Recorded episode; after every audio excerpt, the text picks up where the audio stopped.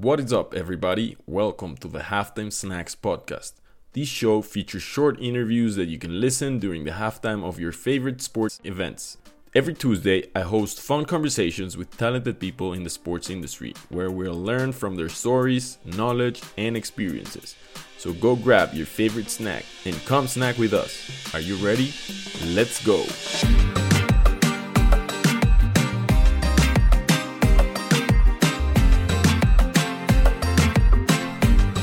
Today's Halftime Snack features a pioneer in the intersection of web three and the sports industry.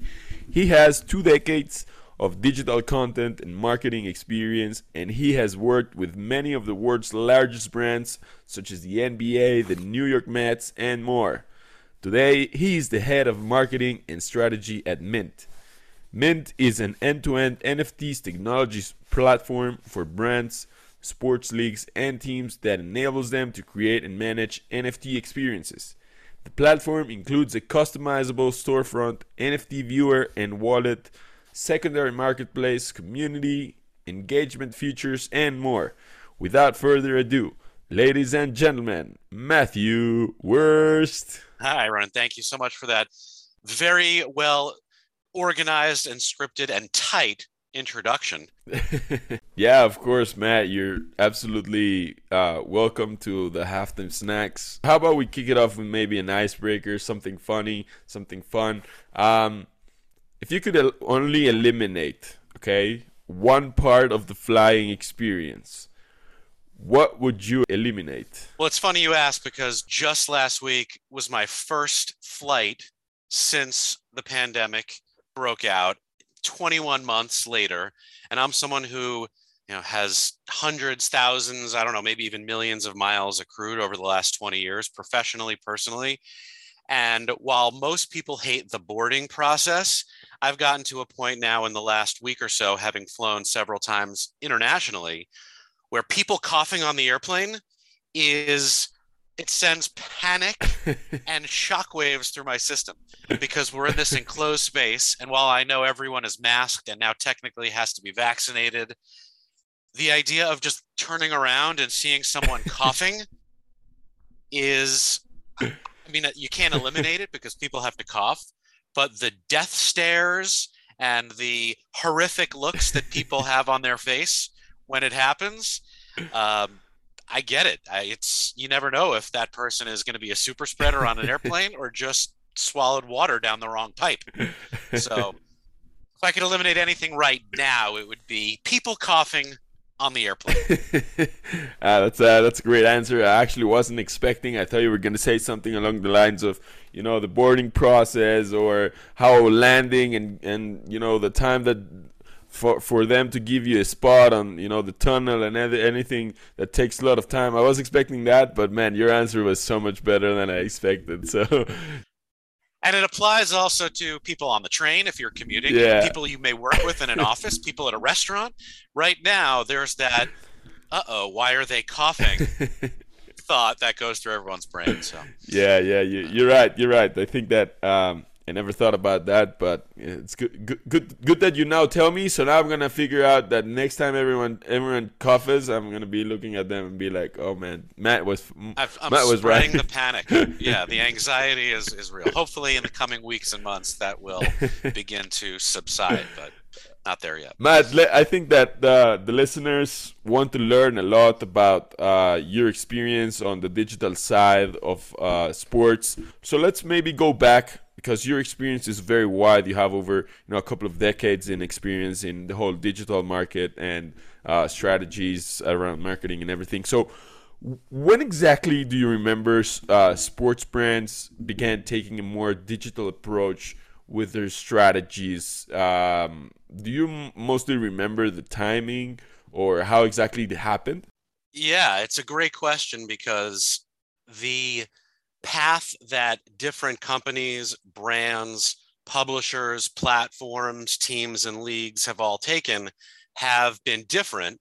They've accelerated at different paces over time, but there are some common trends that have existed and some patterns that you can probably even begin to identify going back to the early days of what I call Web one point oh.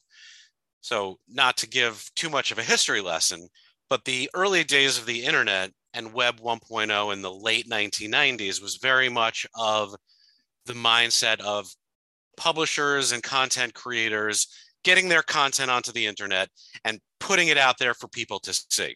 And at the time I was in college, I was in the university, and the early days of digital were still very slow. You were dialing up on the modem on the internet. There was no video. There was no real multimedia engagement interactivity, but there was an opportunity to see sports scores or an article before it came out in the newspaper the next morning. And that was really cool. And I think at that point, brands, teams, leagues were trying to figure out what their approach should be, but there was no job. There were no skill sets at these organizations.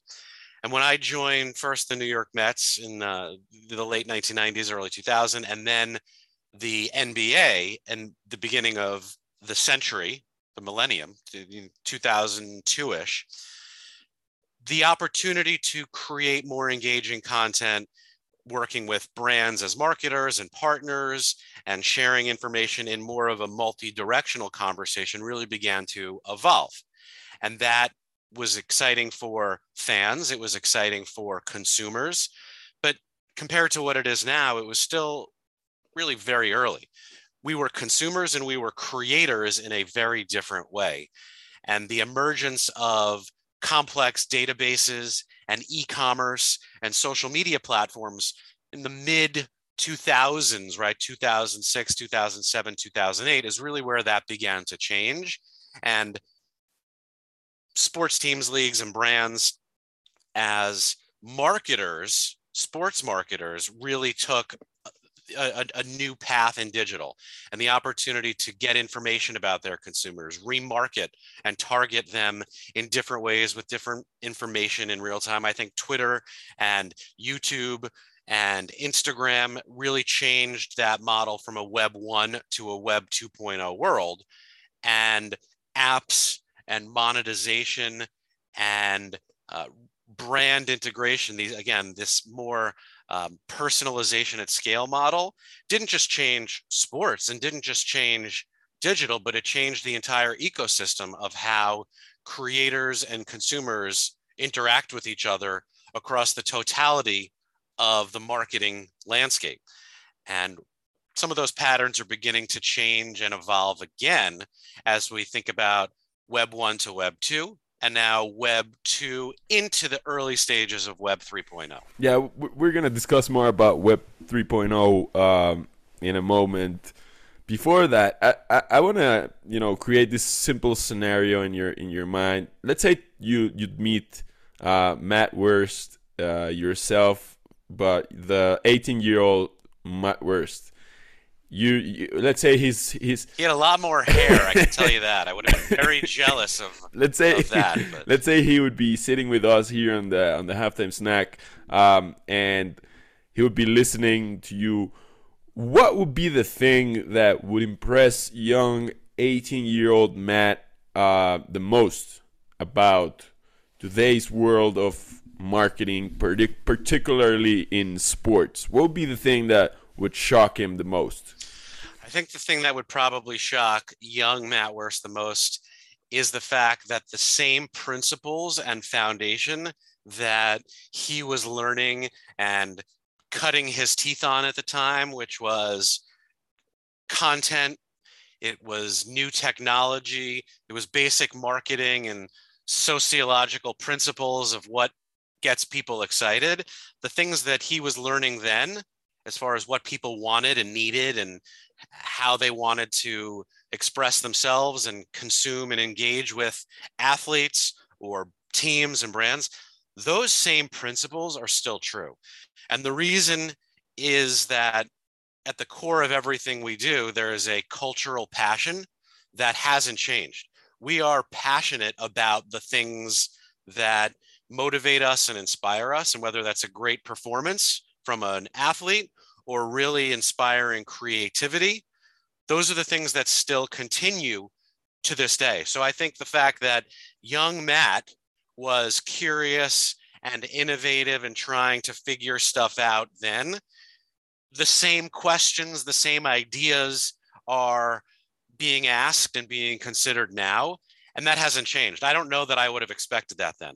I might have expected things to be totally different, where the, yes, the technology itself and the platforms have clearly changed and evolved, but the core elements of content and conversation and collaboration and connection, they're all C's, which I guess is good. It's easy to remember, but they haven't changed. And that probably would would have surprised me.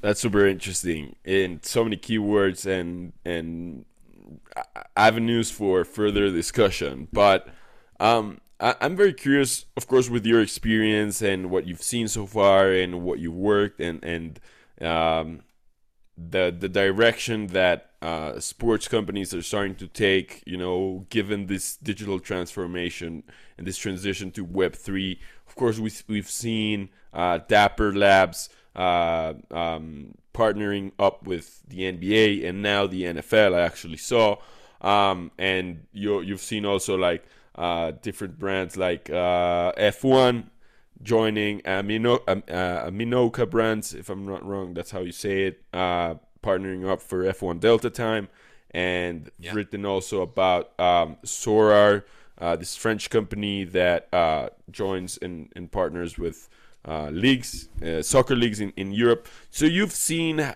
we've seen how uh, sports brands and and and big sports properties, they basically partner up with uh, developers or people that are very experienced in, you know, Web three and the blockchain and everything, and they they bring in this new strategy for uh, their content and for uh, marketing and reaching new new new and different audiences. How much of the digital content and strategy playbook for sports properties and brands will include N F Ts and Web three in the next five to ten years? How much of that do you think will will be part of their essence as brands, and that will be used? How much, like what percentage of that will, will be used for for those companies in five to ten years? So there's two ways to answer this. One is understanding what an N F T actually is now and can be. And then there is the what objectives from a revenue driving and engagement building set of opportunities and priorities those teams, leagues, brands, athletes, agencies themselves have. In the next five to ten years, every single team and league, go beyond it. The Budweisers and the Pepsis, the big Nike, they're already there, and they're investing and continuing to figure out what the right approach should be. But what they're doing that's really smart is they're not investing everything all at once. They understand that this is a marathon, not a sprint.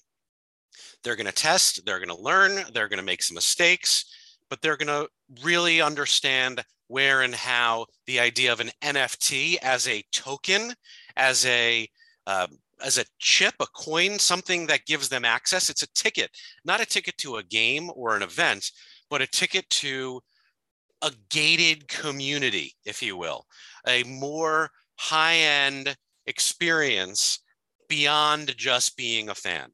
It doesn't have to be an exclusive, very expensive entry point. I think what you'll see now is that the level, the, the barrier to entry is going to be reduced thanks to both technology and overall cost, so that there are different levels and tiers that will enable fans and collectors to enter into this space with less anxiety or fear that they're going to lose money or don't exactly understand what's happening. So I think that N F Ts as an idea for broader brand building and community engagement, are it's totally going to transform everything in every way. It's not going to change the way players on the field compete with each other, clearly, because that's still the core element of what it is that we are um, so in love with as fans of sports. But as a marketing enterprise, we are still in, you know, the first quarter of this game, and ninety-five to ninety-nine percent of what we're seeing now won't be the model that is ultimately being used in five to ten years, it's going to be very different. It's going to be much more about, you know, access, utility, information, entertainment, the convergence of in real life and digital experiences. And if, if you want to talk about the idea of the metaverse, right, which is a term that I think a lot of people are starting to use but don't fully understand, the metaverse is the internet of the next generation. Not a number of different universes, it's one thing. And how brands and teams and leagues and fans and everybody engage in this metaverse may be a little bit different, but it's going to be connected and it's going to be more decentralized. And there are still going to be opportunities for people to make money or lose money or trade on a marketplace. But the opportunity for real engagement is going to be the next iteration of what Facebook's vision was fifteen years ago, to just be a more open forum for experience. You know, there's there's this funny joke that they say that metaverse is just a clever way of the internet rebranding itself, right? Uh, but I agree with you that it's the whole uh, the the purpose is just how how how we're gonna interact with each other and how we're gonna be changing the things we do there. Right now, we may be only consuming information from uh, cent- centralized companies. You know, the Facebooks, the the, the Googles, the the the, the the Twitters or whatever, and then we're going to be seeing how those things, like, they detach from each other in a decentralized way and then come together in the metaverse. So that's going to be that's going to be interesting to see.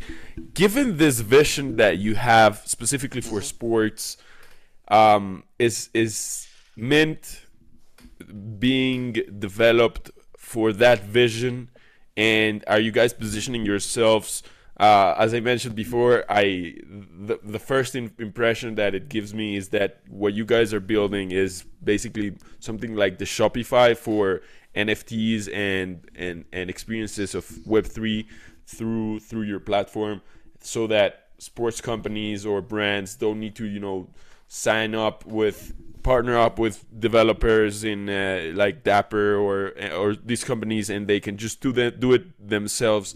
Is this the idea? Is this the vision? And is this what you guys are building at Mint, or is this the first, you know, iteration? And you're gonna be pivoting. You know that you're gonna be pivoting, but you're just adapting yourself to what you have now. Like, like just give me a little bit of a glimpse of what exactly is the plan for Mint, and how exactly do you think it will position itself in this intersection between sports companies and the, the, the Web three? Yeah, there's, there's a lot to unpack, because what you're asking is both a short-term and long-term vision for an ecosystem that is going to continue to evolve, which is why our mission at Mint is to actually help both lead and drive this change, as well as be able to adapt and react to it pretty quickly.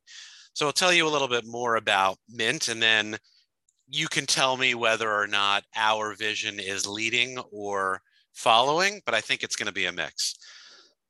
Mint is a technology platform that enables brands or teams, leagues, really anyone who is looking to use N F Ts at the moment as a marketing and connective engagement experience. Uh, it enables them to seamlessly manage their N F T experiences in a truly end-to-end way. You don't have to have technical expertise. You don't really even have to understand the blockchains, which is, I think, a real benefit. You talk about Shopify and you talk about Dapper.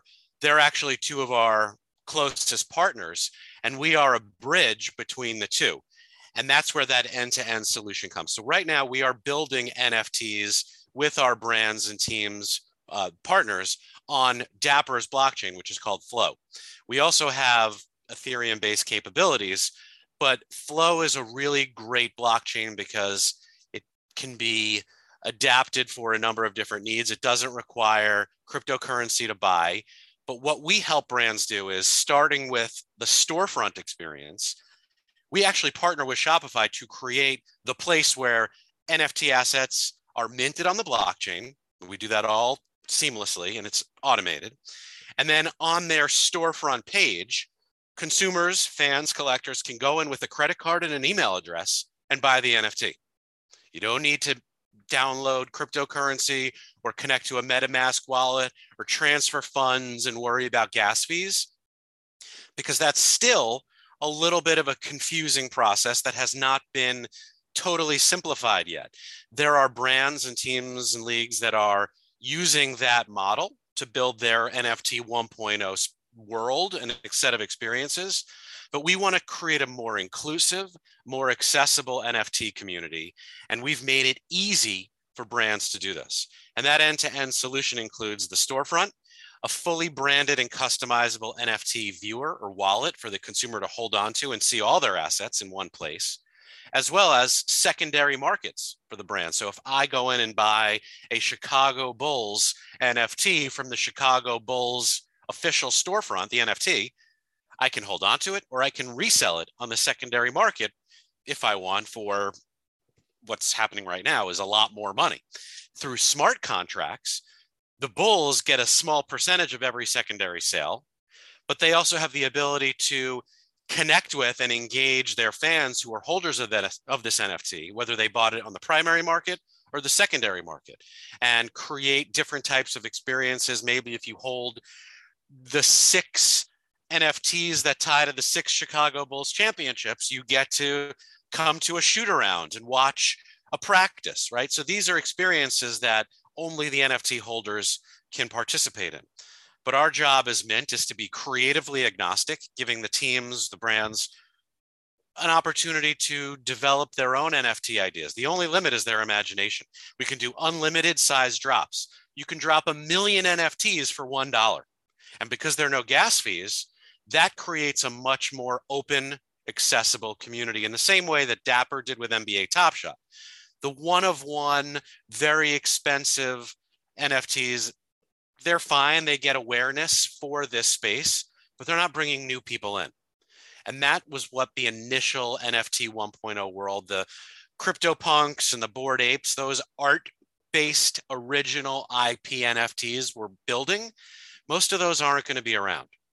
That's why the next generation is much more about buying and collecting N F Ts to create a more enhanced fan experience.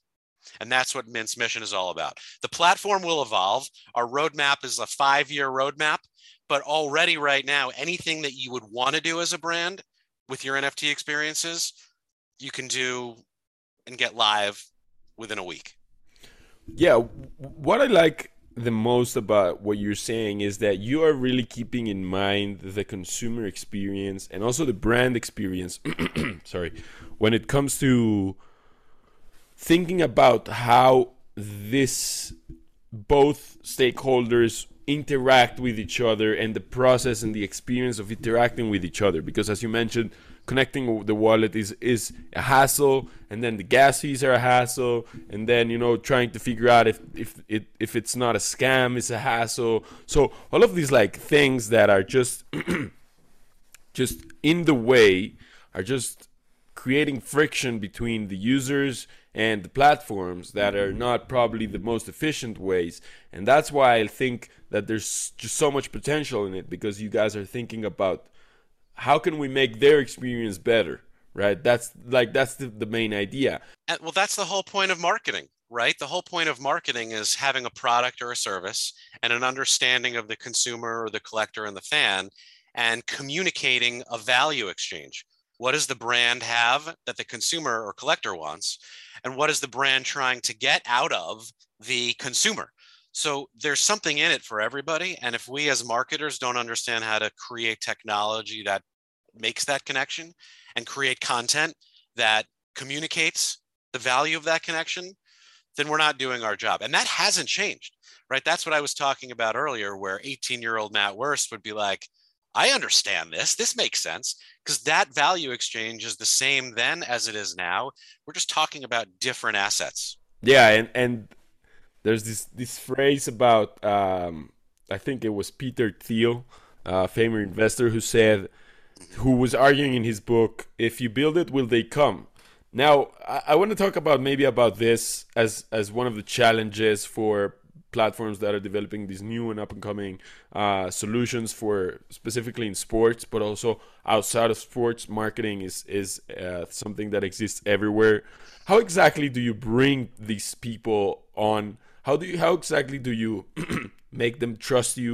How exactly do you um, onboard them in a very you know um, Web three way that is uh, seamless, and it's also like interesting for people? How exactly, like, what when it when it when it comes to um you you have the product, right? You have the the whole experience figured out, and you have the new platform figured out, but how exactly do you bring these people over? Well, that's where marketing of the N F T experience can't just begin with and end with an N F T drop, right? I think what's happening now early on is marketers and brands and teams are just thinking about, all right, well, what, what do I do?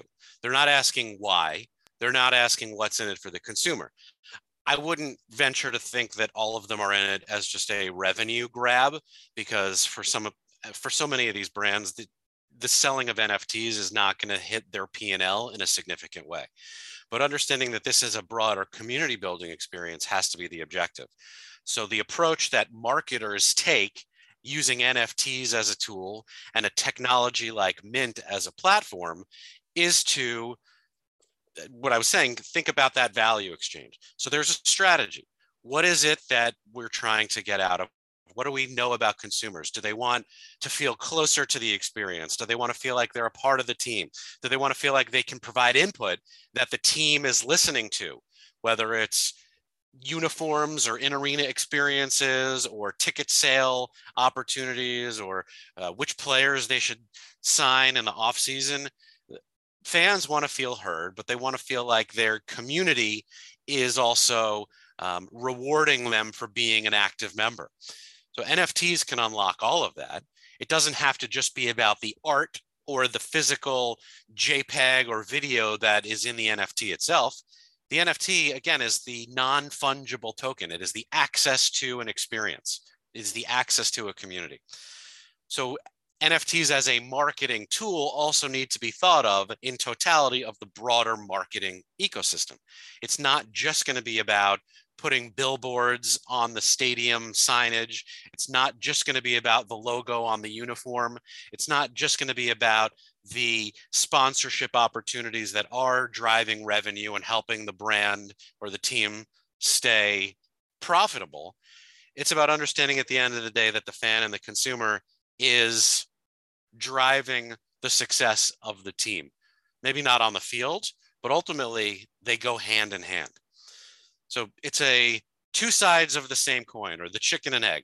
You need to market your N F T. You need to think about how you use existing platforms, the web two point oh, Twitter and Facebook and Instagram, to engage and inform your fans about why N F Ts are important and simplify it. You don't have to make it a whole complex system.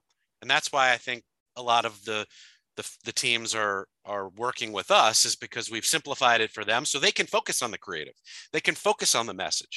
They can deliver on the value proposition.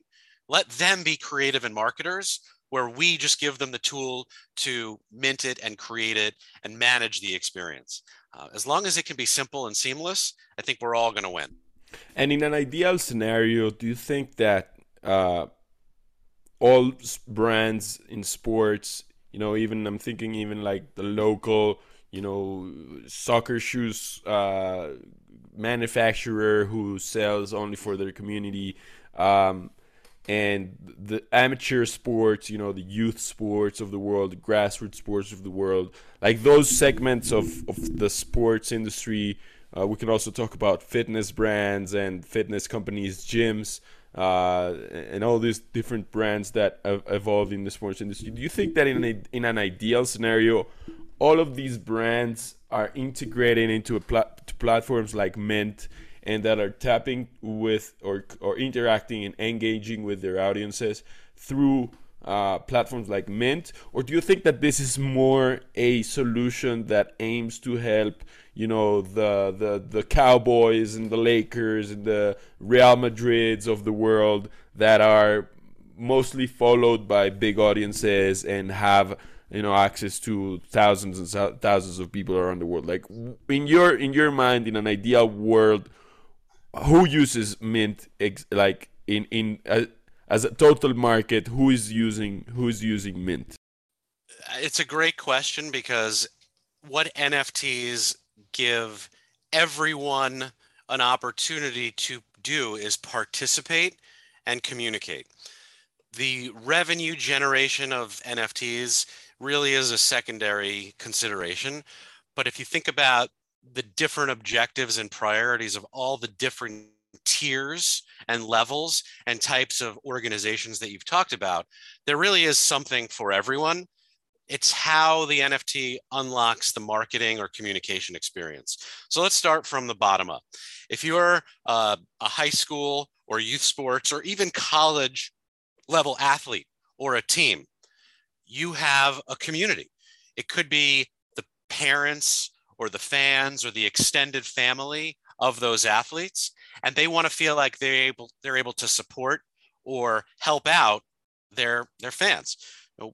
If you're a college volleyball team, right now in the United States, certainly, athletes have an opportunity to create and mint their own N F Ts that they could sell to their friends and family, maybe not for millions of dollars like pro athletes can ultimately generate, but that becomes a booster program, a fundraiser program, an opportunity to support and share and feel like they're part of something.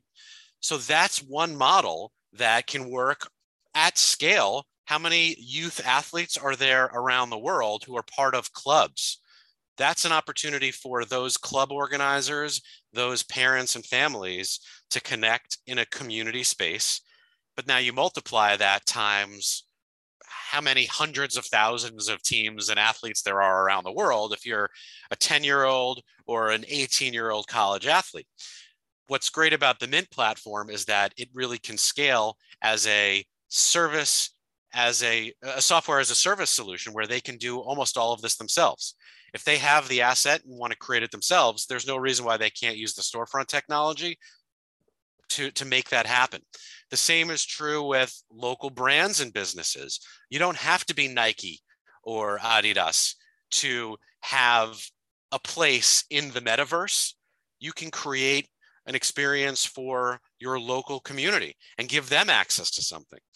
So at this point, we're still so early that the innovation around what N F Ts can unlock hasn't really even been considered yet, because people are still not even sure what it is. But if you stop thinking about N F Ts as an art project or a, a moment, like a sports highlight or a, a player card, a digital player card, and think about it as a key to unlocking something, then the only limit is your imagination. I love it. I love I love the the metaphor, and I and I love the way you you structure your thoughts. There's just so much clarity in, in what you speak. So that means that, you know, you you're very clear on where where you're we're driving Mint and where you're taking it, and I can't wait to see what's gonna happen. Uh, I can't leave this conversation, Matt, without asking you maybe a more personal question, something to get to know you more uh, more personally. What is the thing that you're most uh, grateful for? I've been very blessed and very lucky throughout both my career as well as my just personal development to have a really important support structure.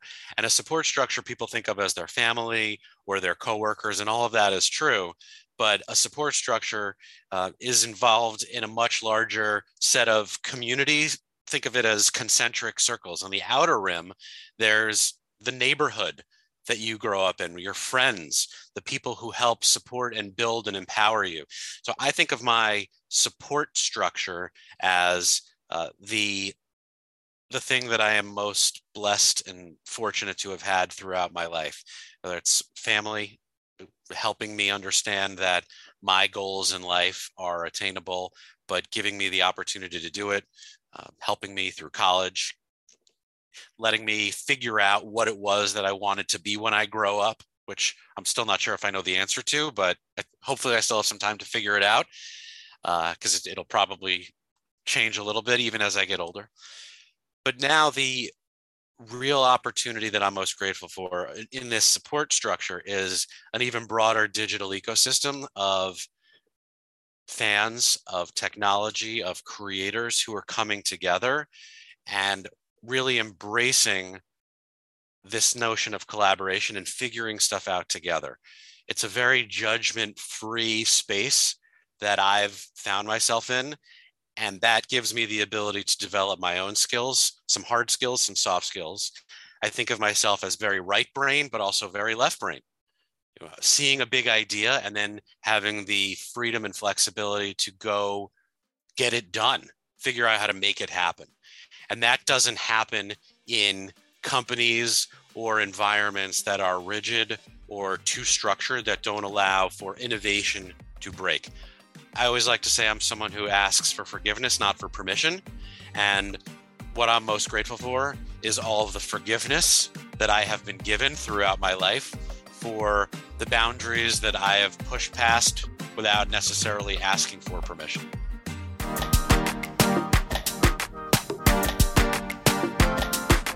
Thank you very much for tuning in.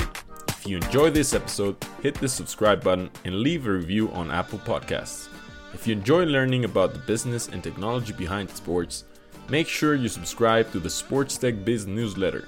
I'll leave the link in the show notes. See you all next week. Bye-bye.